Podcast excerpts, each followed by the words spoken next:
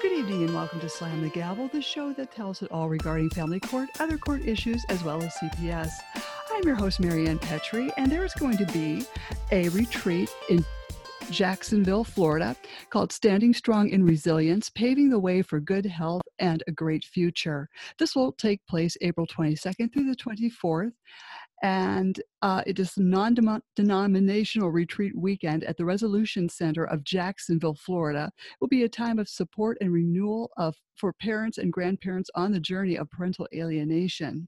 The cost is $50 per person, and there are scholarships available. I will put the links in the podcast notes, but right now I have an excellent guest on. Her name is Eileen Dong. She is an award-winning host of the Miss Texas Show, and this has become a voice of hope for survivors and advocates of traumatic events such as family violence, sex trafficking, sexual assault, as well as wartime-related trauma. Hope PYX Global is a 501c3 nonprofit organization dedicated to the awareness and prevention of family violence, sex trafficking, and sexual assault locally, nationwide, and globally. And I welcome you to the show, Eileen Dong. Great to have you. Thank you so much, Marianne. I am so honored to be on this show. Hi, everyone. It's great to have you. There's a lot going on with sex trafficking. This has been a very hot topic. And people don't know, a lot of people don't know this is going on. Exactly. This is why I think you and I both have a lot of work to do. And I'm sure, a lot of the people who are listening in, I'm really thankful and feeling really hopeful as well that, more and more people are becoming aware of that. So as you know, that I'm wearing blue here for the Awareness Month, Human Trafficking Awareness Month. Also, in January, it is Stalking Awareness Month. Mm-hmm. And I wanted to say that, this show is being aired in February. However, I don't want people to think like, okay, so why are you talking about sex trafficking? Why are you talking about human trafficking in February? The awareness month is over. But like Marianne said, a lot of people don't know this is happening in our city, in our backyard, to our people, and especially our children. So I wanted to give you a few stats so that you know kind of like the severity of the situation. According to the National Human Trafficking Hotline, the statistics reported for 2020 and 2021 is not out yet. For 2020, it was reported 10,583 cases in the United States alone. And I wanted to mention, stats. A lot of people who are engineers, business people, they always will argue, stats, it's about, this and that. And I totally agree. It's about, in this case, it is only the people who called in the hotline. And imagine those people who did not speak English, maybe they have a gun put at their head and not allowed to make the call, or simply they do not know there is a hotline in existence. So you have to know that, the severity of the situation. And you can go, search for National Human Trafficking Hotline. You'll be able to see like, the stats in different states, but to list like the top three based on crime rates in states, California counts number 1, Texas counts number 2, Florida counts number 3 on crime rates. And I'm here, the Miss Texas Show based out of Houston, Texas. Unfortunately, we are counted as number 1 crime rate as far as cities are concerned. And that's why I wanted to mention that to you. But it's not just in Houston. I was speaking to a lady in North Carolina. She said, oh, my God, I'm a survivor of human trafficking as well. And, Marianne has very kindly introduced me about my background by trade. I'm a linguist, also like a business consultant. I work as an expert with the DOJ and ICE and the different departments in terms of, crime intervention. And these are the crimes that we are doing the intervention with. Georgia, for instance, this morning I got off a call, a webinar training from Georgia. But Georgia is one of the states that has high crime rate on sex trafficking as well. And now talking about business, the business background. So for some of you say, okay, so now that we know the stats of the crime rate, how big, how do you quantify that? Okay, again, I'm going to use the terminology. I'm from Houston, so oil and gas center of the United States and the world, right? And this is a $150 billion industry globally. This is the annual revenue. And to quantify that, using the oil and gas company revenue, three of the biggest multinational oil and gas company annual revenue adds up to merely $150 billion. This, I hope, give you an idea, right? Oil and gas companies, they're rich, and this doesn't add up to, three of them only add up to the 150 billion. And let me explain why. Why do you think, maybe I can ask you, Marianne, why do you think that, they're making so much money on that? Because there's children involved and they're easy to get a hold of as far as CPS trafficking them through the foster care system. Oh my God, yes. You're so right. Yesterday, I was speaking at the local University of Houston downtown. And, we have another speaker. She's a survivor from labor and sex trafficking. And she talked about, the system cracks that she actually was one of the reasons about that. That is totally right. Also, if you imagine, let's say I'm going to get a car, I'm going to get gas, I'm going to get anything, food in a restaurant, clothing, anything. But you can only sell that once, right? Once you sell that merchandise, you sell these glasses, it's done. You don't sell them again. But imagine if you sell a person, you can sell them over and over and over. Mm. And that is like, it is like heartbreaking to me, when we talk about this situation. And this is one of the many reasons that we are fighting this together. And on this, in show, I wanted to call all of you, because it is a $150 billion industry. And because this is like happening in our backyard, and this is happening globally. And I also want to mention, we are still, unfortunately, going through the COVID time. I was one of the pioneers calling people to wear masks, because I'm from China, everything. So I was watching the stats closely and informing people. I was interviewed on the news media, et cetera, et cetera. But who know that we are still, having the new Omicron variant and everything else. And we're all having to adapt to the new norm, which is okay. Unfortunately, criminals like them have utilized the online platform. So for some of you might know of the Pornhub that has been shut down. But Pornhub used to be a membership-based website that you had to pay a membership fee in order to get the services, and you can imagine what kind of services that is. But ever since COVID, they got rid of the membership fee, so everyone can get on for free. And that hiked up the crime rates for sex trafficking. And luckily, because of wonderful, wonderful people like Marianne, and like so many of you listening here, that with the joint forces, we were able to shut Pornhub down. So that is great. However, just like I said, why are we talking about human trafficking in February? Same thing. Because this crime doesn't just end because, okay, January is awareness month. What are we going to do February? Oh, nobody is suffering. No, criminals are still out there. They're still trafficking people. And next thing I want to talk about is that our kids, they're at risk. So I want to, talk about who do you think the victims can be, I know Marianne is a specialist, so I want to ask Marianne, who are the victims of these crimes? Well, it seems that CPS can just go into a house and just remove children. And then they drug them up and put them into a foster care, and then they move them around in the foster care homes or group homes.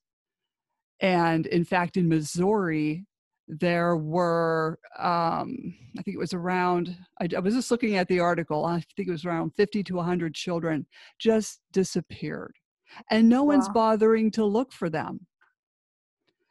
And there's a lot of child trafficking through all of this. And I personally feel CPS should be abolished. Wow. Wow. Yeah, I know that, you know, like I mentioned that when I was speaking with the other speaker, she had talked about, you know, the cracks on the systems.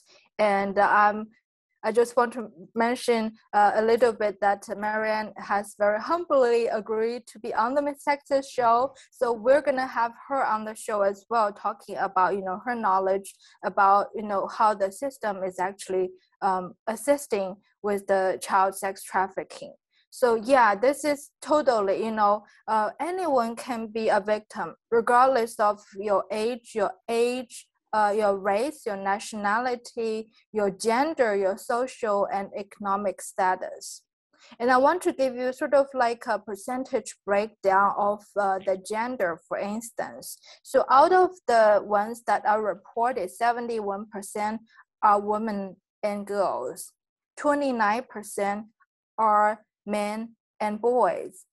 So where are we seeing here? It's not just girls, it's not just women. Men can be victims as well. Mm-hmm. And it's not just, you know, where you're an adult, maybe you're, you know, you're 40 years old, or maybe you're 15 years old. Anyone can be trafficked. And mm-hmm. this is why we're here to raise awareness, because this is not something we used to think that we see on TV, some foreigners that are like, you know, shipped on the container ship in the, like most of them are foreigners. But no, that is human smuggling. And I wanted to mention, like, you know, the difference between human trafficking and human smuggling. Human trafficking is coercion.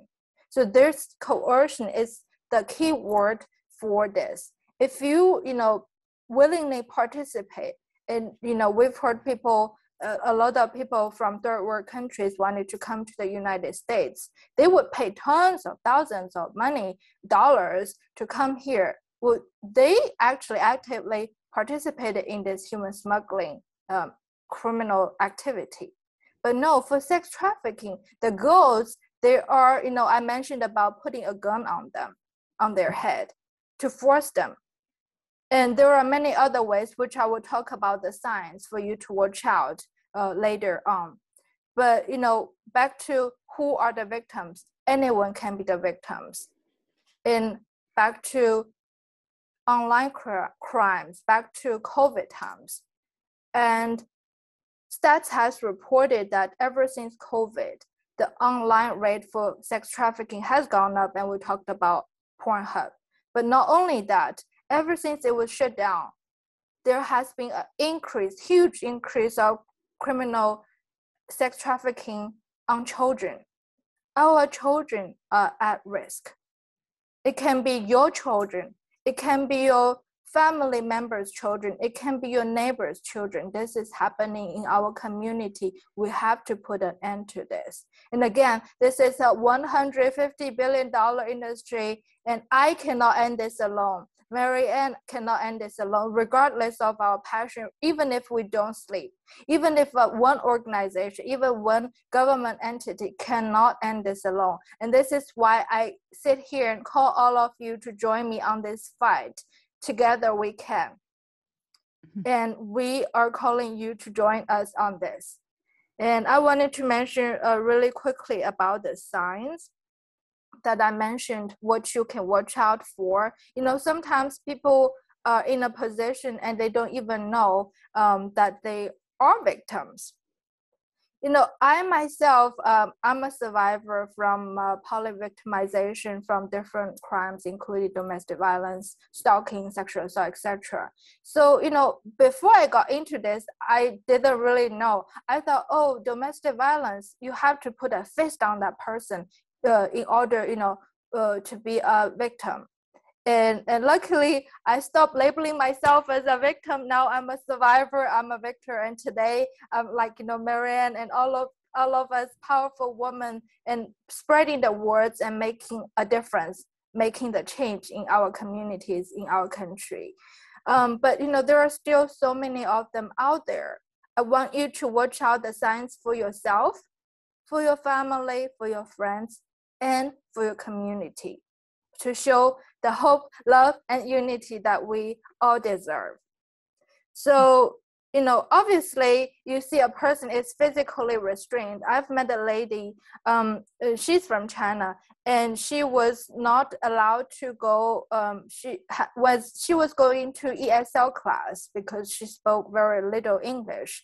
And her husband, they are legally married, he is Caucasian, and he does not allow her to talk to any male. Doesn't matter. Just if you're a male, you're not allowed to talk to them.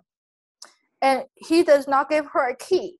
He would send her to the class. Yes, I know, I see your reaction, right? That was my reaction. I'm like, I have not heard that, you know, before I met her. I haven't heard that before. I'm like, no, you don't have a key. How you go home?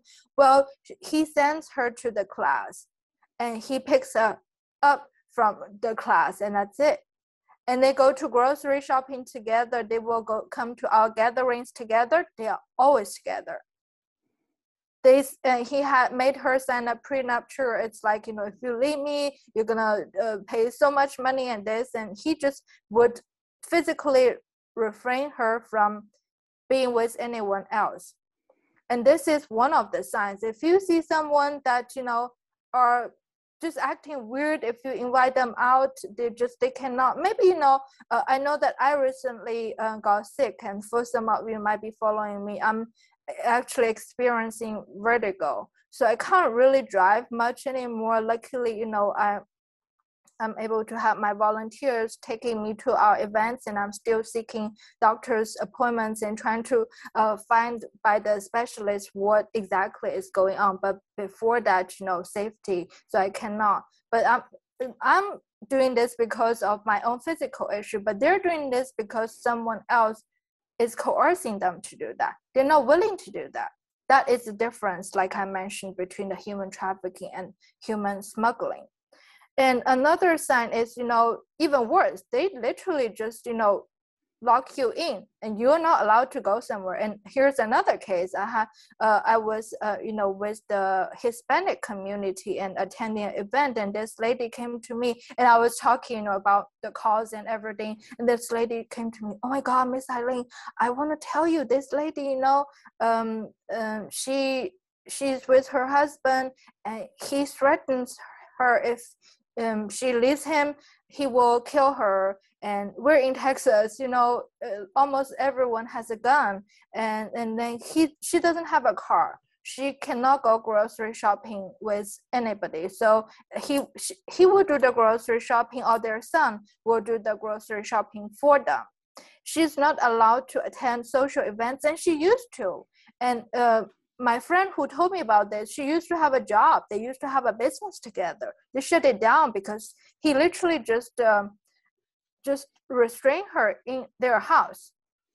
Yeah, so this is one of the signs you need to watch out for, you know, freedom. If there's an issue about the freedom, let's dig in further, because we want to stop this. Again, I'm going to use the oil and gas terminology, the upstream, not the downstream. The upstream is like, you know, to bring awareness, and that we are conscious about what's happening to us, around us, so that we can prevent this from happening. And I'm talking about this not because we're not going to do intervention and save our victims and survivors. What happened, and we will do the work and continue to do the work. But only when we bring more awareness for the prevention can we end this. And this is, you know, my strong belief. And this is one of the many signs.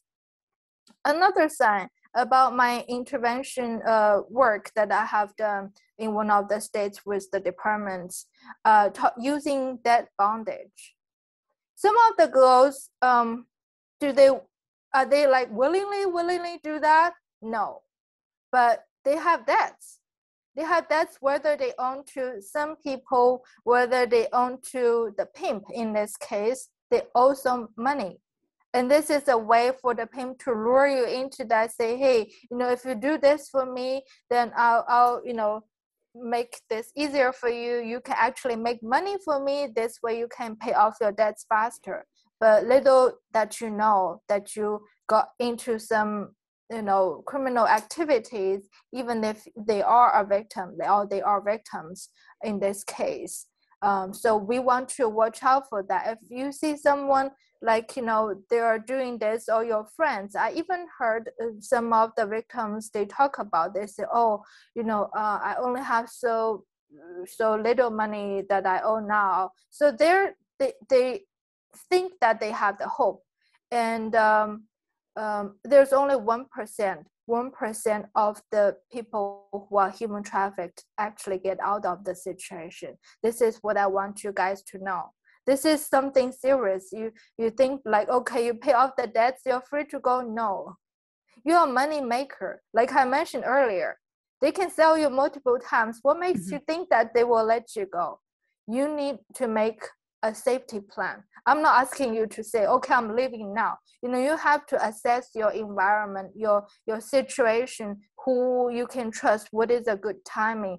Talk to your local organization. The national hotline has the resources to refer you to different local organizations. And if you are in the greater Houston area, you can reach out to Hope PYX Global, and you can go to hopePYXglobal.org, and the nonprofit can refer you to like different shelters. And we work with like many shelters that we have donated goods to them and visited, you know, the shelters and sent our victims and survivors there. But make sure that you have a place safe to go.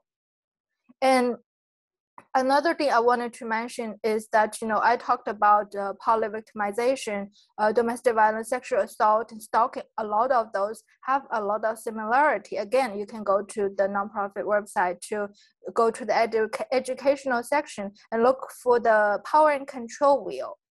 When you look at the power and control wheel, what do we see? And I think Marianne is a specialist in this one as well. So, you know, what do you think, you know, in this case, it's not just the pimp, but the abusers. What are their tactics to allure our victims into the situation? Well, as you mentioned money before, but coercive control, that is also, I think, a really big thing to get a victim. And also legal abuse. Yes, totally. Like I said, you know, before I got into the advocacy work, I thought domestic violence is just violence, but no, there's legal abuse, emotional abuse, psychological abuse, financial abuse, sexual abuse. These are all the different varieties of the abuses. But regardless of, you know, the different varieties, the different crimes, the one thing in common of these criminals are that they are gonna, you know, use the coercion, like you said. They're gonna make you relate to them, make you trust them, make you, in some cases, you know, in a lot of the cases actually, fall in love with them, think that, you know, they're on your side. You actually are given a safe haven, that you actually feel falsely that they are on your side, they love you, and you're together. But no, this is just a beginning, because the power and control will explain exactly that, you know, this is a cycle. They're gonna use the way to say, okay, and use your weakness, use your vulnerability. So for instance, if a person is, you know, in debt, they're gonna say, okay, I'm gonna provide for you. I'm gonna, you know, take care of your child, and I'm gonna give you a place to stay. And of course, in the beginning, these are the only things they're gonna do for you, because they're gonna gain their trust. And then they're gonna isolate you. Again, about the freedom. They're gonna isolate you from your friends, from your family, from your community, until you're alone, just with them. And then their true face is going to come out. They're going to tell you, you're so ugly, you're not lovable. And if you leave me, you know, in addition to putting a gun, say, threatening them that you leave me, I'll kill you. But if you leave me, no one else is gonna watch you. No one else is gonna love you. And this is really the problem. I would say, like, you know, we have victims that we actually rescued them. And they went back. Because this is what we talk about, the psychological control. They feel like, you know what, it's like this addiction, like the dopamine that want them to go back. And of course, there are many different reasons. And statistics shows, like, for instance, domestic violence, it takes a victim about 7 times to leave the situation. And different situation, like I talked about, the psychological control and, you know, the money aspect. And money aspect does play a huge, huge role. And this is, you know, why it is my goal to build the legacy that someday that I will be able to build a safe haven. This is the long-term mission for all of our victims and survivors to have a safe place to stay. I have a victim, you know, I met a survivor I met through the one of the advocacy work, and today she has her own nonprofit organization.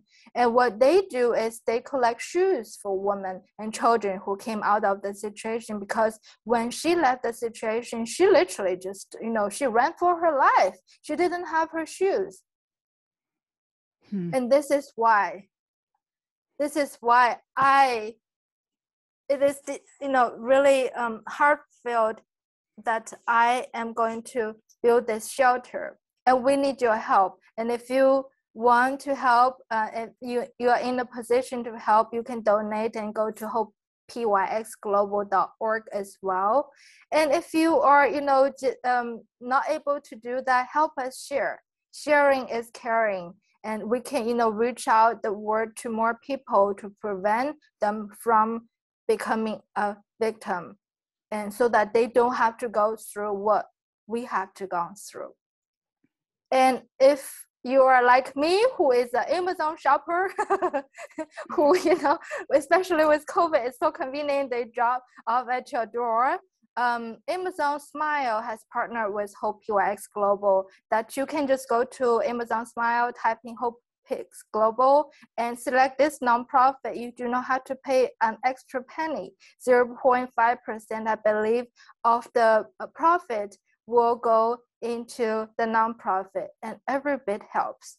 Mm-hmm. And I want to let you know that, you know, it is because of wonderful people like Marianne and you all support. We're able to, this week, we're going to do the delivery for our support, our survivor program, so that, you know, this is a family of 4 African-American. They live in Houston, Texas. And we want to thank our partners, University of Houston Downtown Police Department, for donating the toys. And I want to thank our junk lugger, our other partner, for helping us with the collection of the toy houses and delivering, because it's so big. I don't even have the capacity to, you know, deliver that, just to make our survivors' life a little bit easier. No situation is the same. Mm-mm. I know that, you know, everyone, and this is why we all started this legacy, to share our stories. It's not because we want to share, say, my situation is worse than yours, and I know your situation. I can only say that, you know, I can really acquaint with you to feel what you have been through, but no situation is the same. But what is hopeful, that is, there is hope at the end of the tunnel, and there is light at the end of the tunnel. And keep up with what you're doing, and just make sure that you get out of the situation, and you are going to put your life on the right track. And I think it's hard for these victims, as you said, you know, it takes 7 times for them to break free from this, because they're so used to being with that person or going through the motions of whatever they're doing, that it's like they can't break free of it. It's sad. It is so sad. You know, I met so many victims and survivors, some of them in person. I met that beautiful African-American lady at the event. She said, "Oh my God, my husband is an abuser." I said, "Oh my God, you need to leave. I can connect you, you know, with a shelter and organization." But she, you know, you can see like she's dressed up with those expensive clothes. And she said, "No, but he just bought me a new expensive car." You know? But I said, you know, you choose material, you choose life. You have to make a choice, right? Mm-hmm. We can't have everything. Material, you can build it, but you only have one life. And I always tell our victims and survivors, I say, you know, they can take everything from you, but what they cannot take from you is your integrity. Mm-hmm. And, you know, it's really, you have to make a decision. And it's not easy. I'm not saying you're going to live your luxurious life in a shelter, but you know what? You're safe. And what also is important is you really, really, really need to sort help, psychological help. Go get, you know, what, you know, most of our survivors, victims have PTSD, major depression, and anxiety. And some of them have CPTSD, complex PTSD from multiple and, you know, traumas. And these are the things that has to be dealt with. And I'm not saying that, you know, by taking the medication and all the therapies, you're going to just be like trauma free. No, this is always going to be hanging around in the back of the head. I call compartmentalization. But what it does is to help you kind of process it, to kind of like in layman's term, this is how I understand it. It's like, you know, you have this pile of clothes laying everywhere. But one day I say, I want a blue shirt. You're going to dig through at the bottom and pull it out. But you know that shirt is there. And it's always going to be hanging in the back of your head because that pile of junk is over there. And that's why therapists say, you know what, clean your room. It will make you feel better. For the same reason, that's kind of symbolic, right? So what if you wash it and then donate the ones you don't want and keep the ones, you know, the ones that needs hanging and put them in the drawer? That's called compartmentalization. Once you process it, this is compartmentalized. And yes, once in a while, say, okay, it's, you know, wear Blue Day, Human Trafficking Awareness. I'm going to think, okay, where's that blue shirt? But you're not going to always think about that. So I really strongly suggest that you're going to, you know, use this technique, use this terminology, use this way of thinking to seek help. And again, there are many local organizations that help you for free.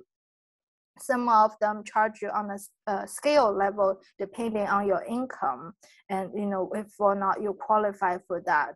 But just do know that there are help out there. You know, what do you do with people that, you know, they make too much but not enough to, you know, to survive? Like they're just right on the line, yet they need help. Yes, I was at a community, like we do like the monthly meeting with different coalitions that I'm part with, and there's a name for it. I think it's called ALICE, and you have to Google. I think it's ALICE, but it's like an abbreviation. So it talks about the demographics of, you say, like everyone is, you know, not it's live to work. So basically they go to work every day and they merely pay their bills, you know, whether it's mortgage, rent, the childcare, car insurance, you know, everyday living expenses, etc. But there are ways, you know, supportive organizations out there. And I strongly suggest that, you know, for in this case, you sort your United Way locally. And United Way has, like, you know, in Houston, you can call 211 and, you know, you can go to unitedway.com and find your local organization and contact them. They have a list of local organizations that they can refer you to. And if you are in a, you know, area that is not close to a United Way, I suggest that you contact a faith-based organization. And I'm sure, like, you know, there are different, you know, therapists, there are different, like, Christian counselors. Maybe they don't have, you know, the degree in counseling, but they're Christian counselor. Seek the help. And that's a, you know, beginning of the step. Maybe they can fund you to go to those organizations. And again, if you're in a rural area, maybe you don't have a United Way directly. But nowadays, you know, with COVID, there's pros and cons. Without COVID, Marianne and I wouldn't have met, and we wouldn't be like sitting in the same room chatting, just like sisters, empowerment, you know.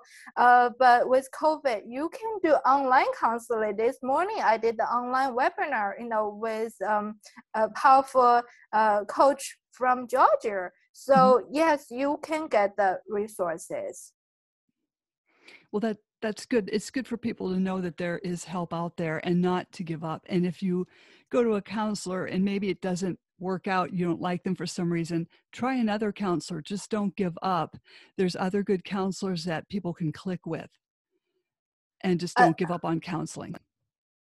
I love what you say about, you know, finding the right counselor. It's not like one size fit all. It's different situation. My situation, for instance, when I went through, you know, depression, there's also like homesickness.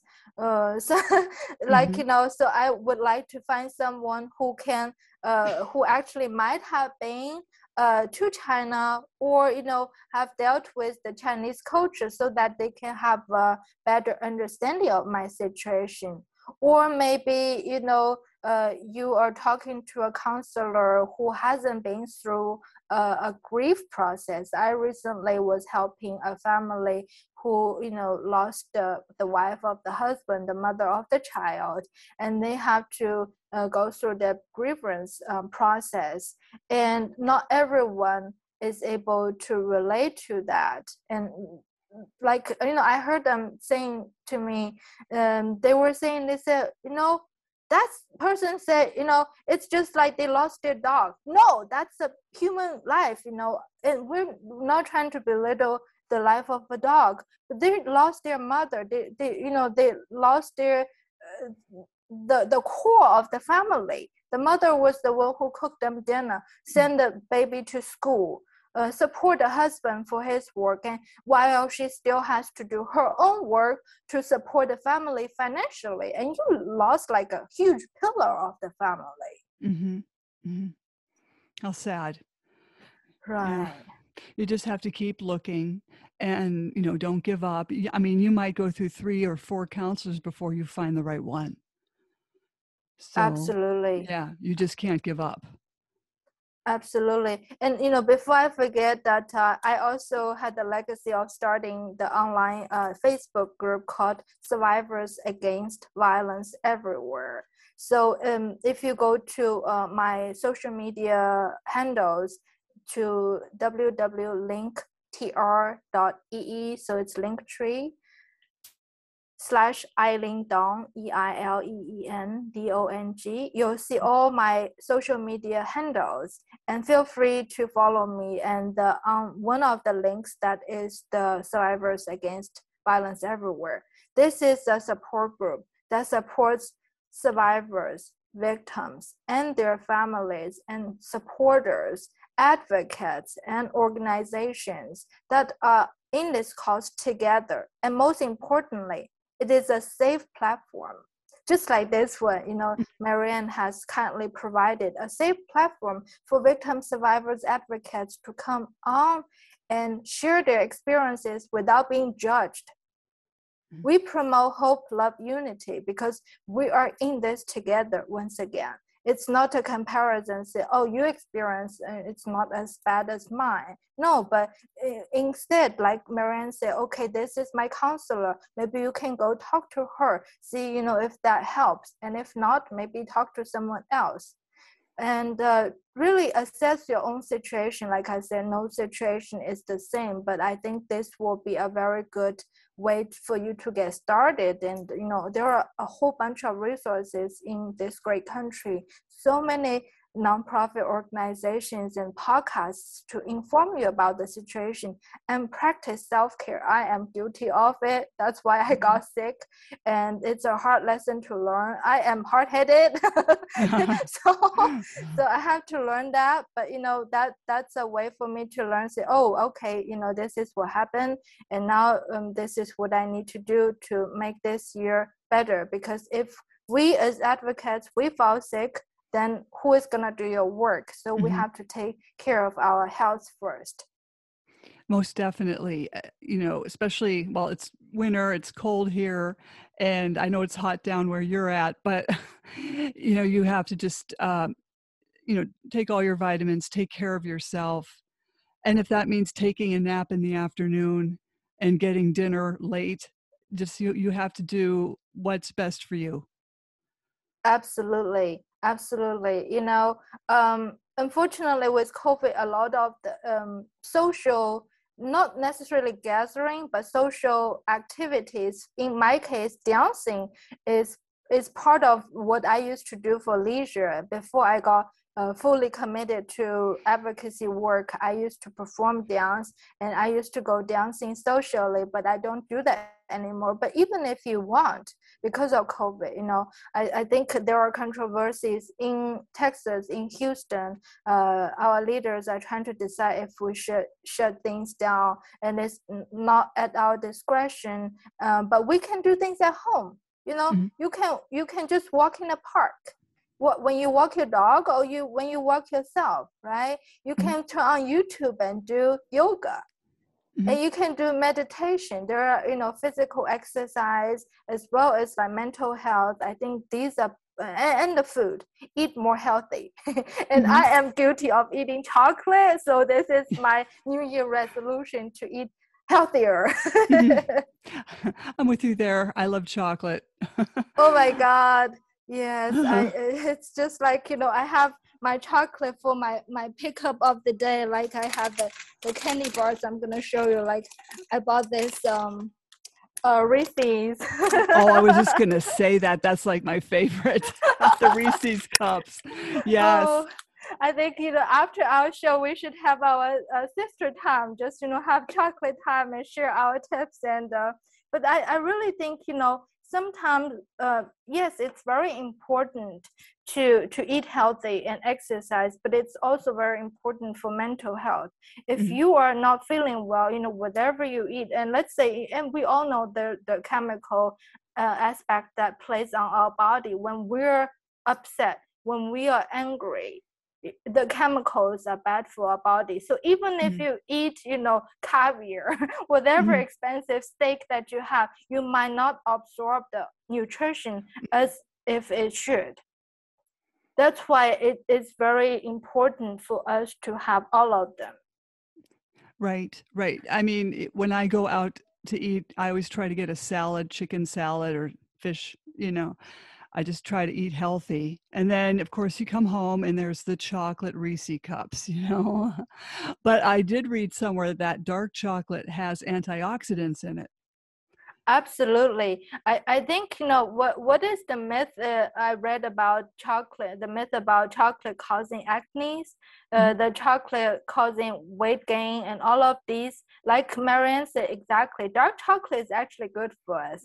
So we just have to seek for the dark chocolate instead of the white chocolate and the milk chocolate.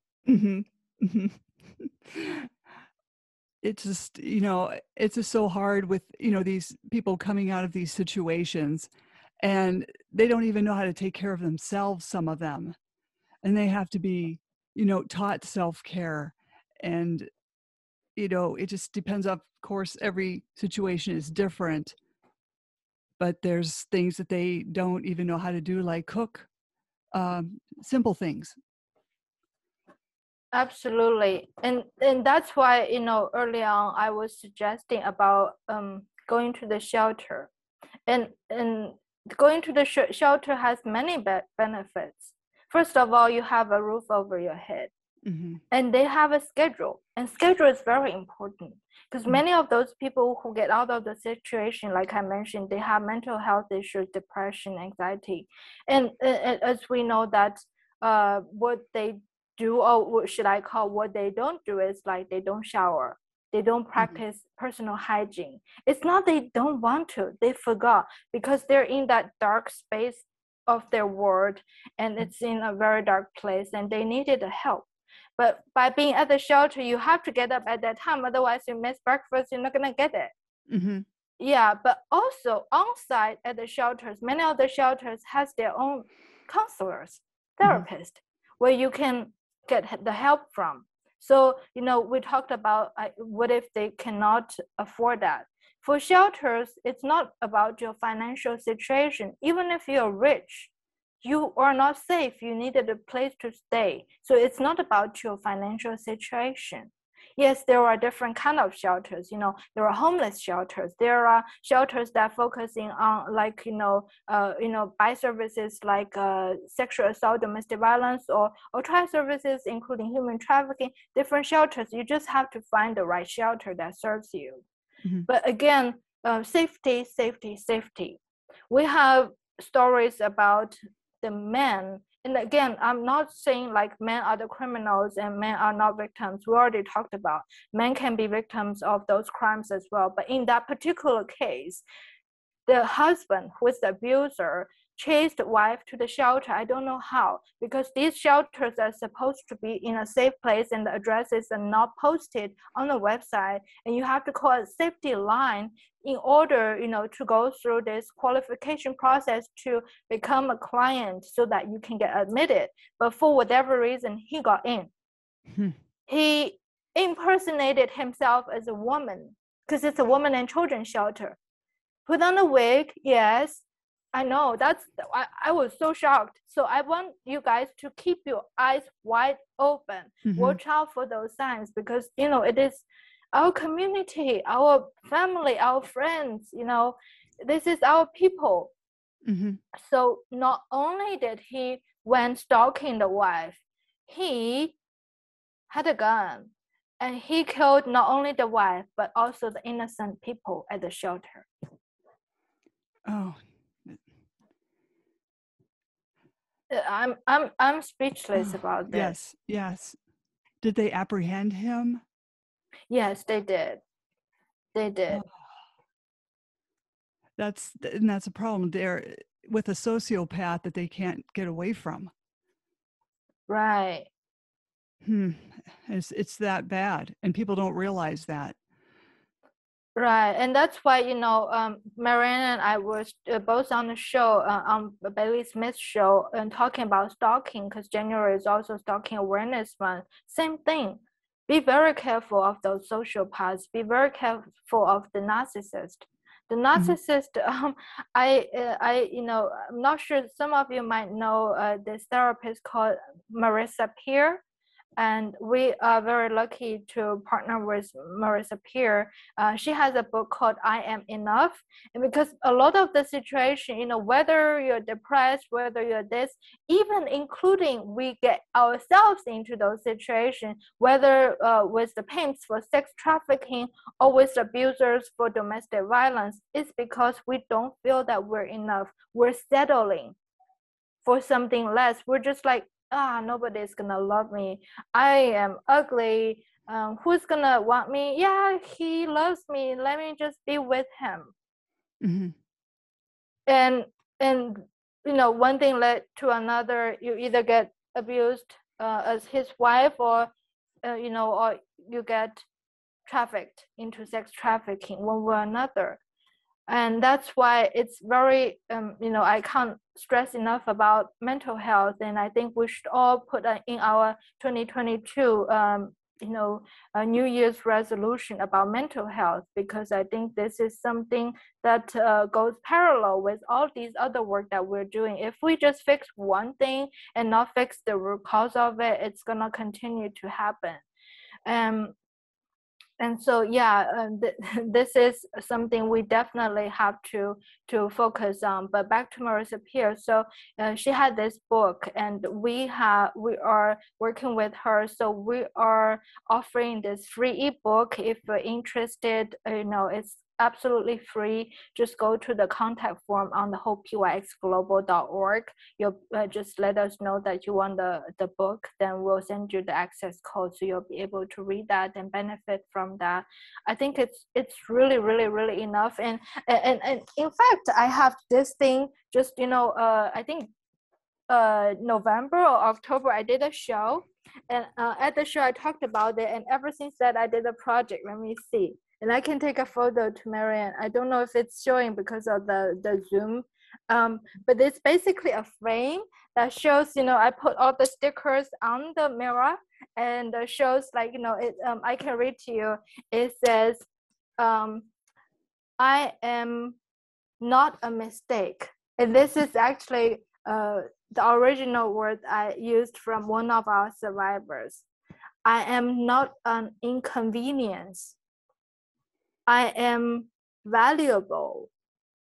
I am a masterpiece. I am beautiful. I am child of the Almighty God. I am strong.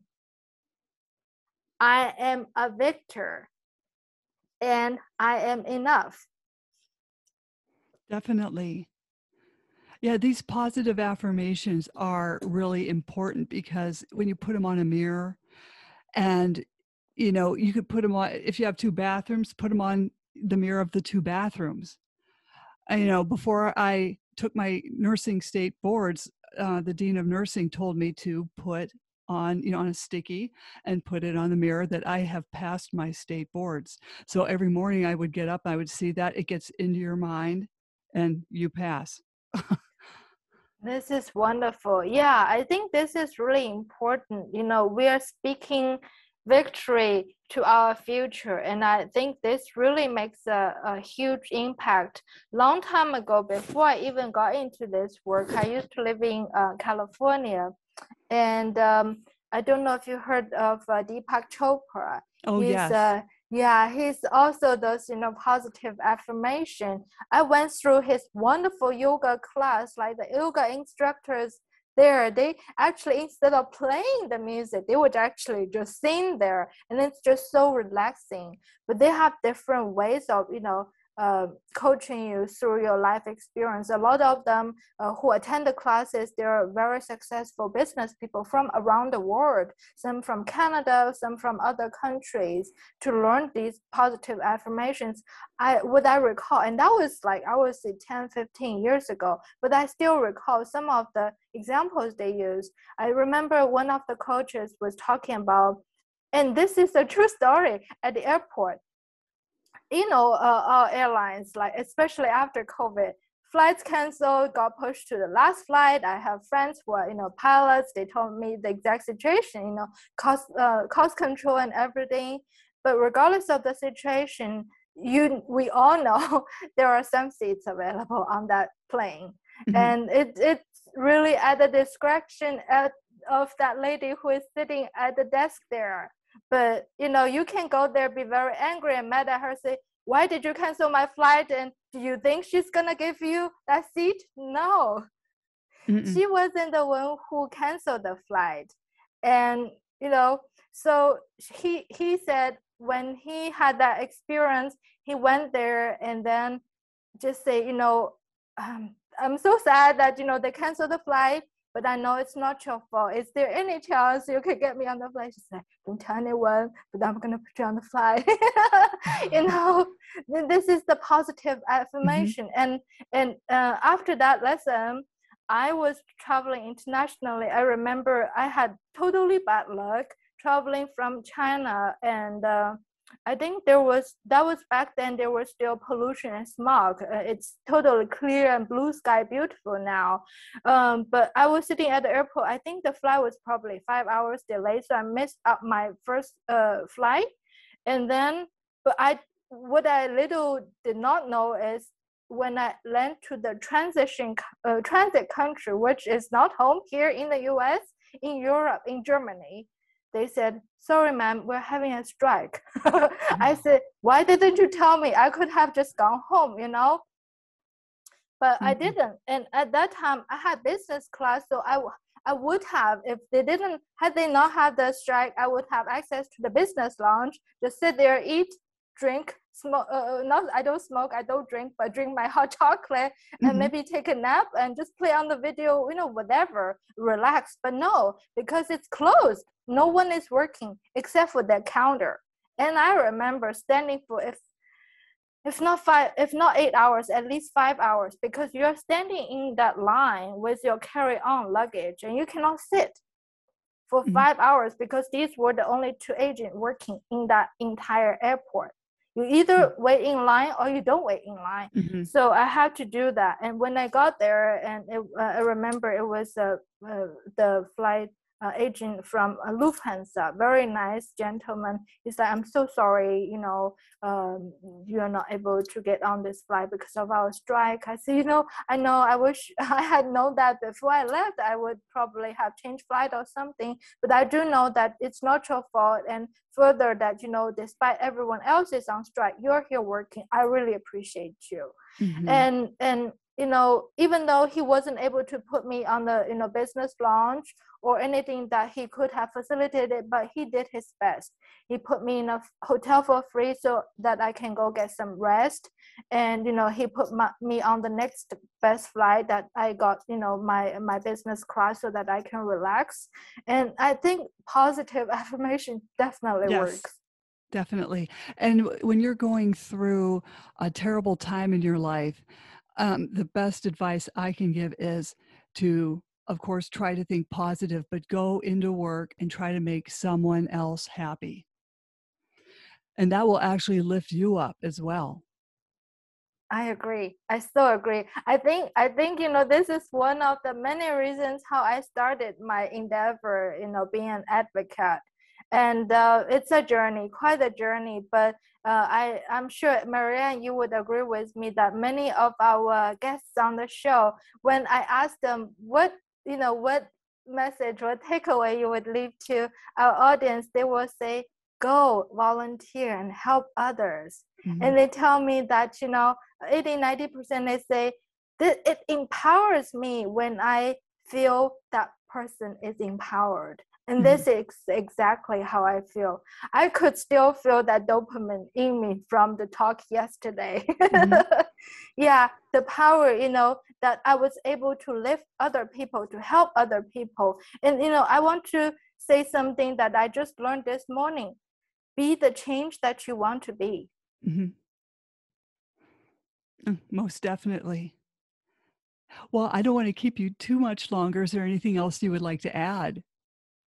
You know, if you want to be a guest on the show to share your stories, once again, sharing your story can help empower other people, bring hope and light to them. You can contact me, and the handles are already announced as linktree/EileenDong. You can also direct email us, missusatexas@gmail.com. And of course, we need volunteers because it is volunteer, 100% volunteer based, so that we can make sure that everything goes to our survivors. So if you want to volunteer, email us as well.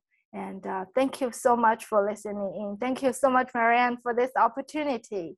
Well, thank you. Hey, don't jump off. Slam the Gavel is a podcast to help the public understand what really goes on in these family courtrooms. I'm your host, Marianne Petrie, author of Dismantling Family Court Corruption, Why Taking the Kids Was Not Enough, and Cry Out for Justice, Poems of Truth. Please join us again in the future for another exciting episode. Thank you again, Eileen. Thank you. Thank you so much.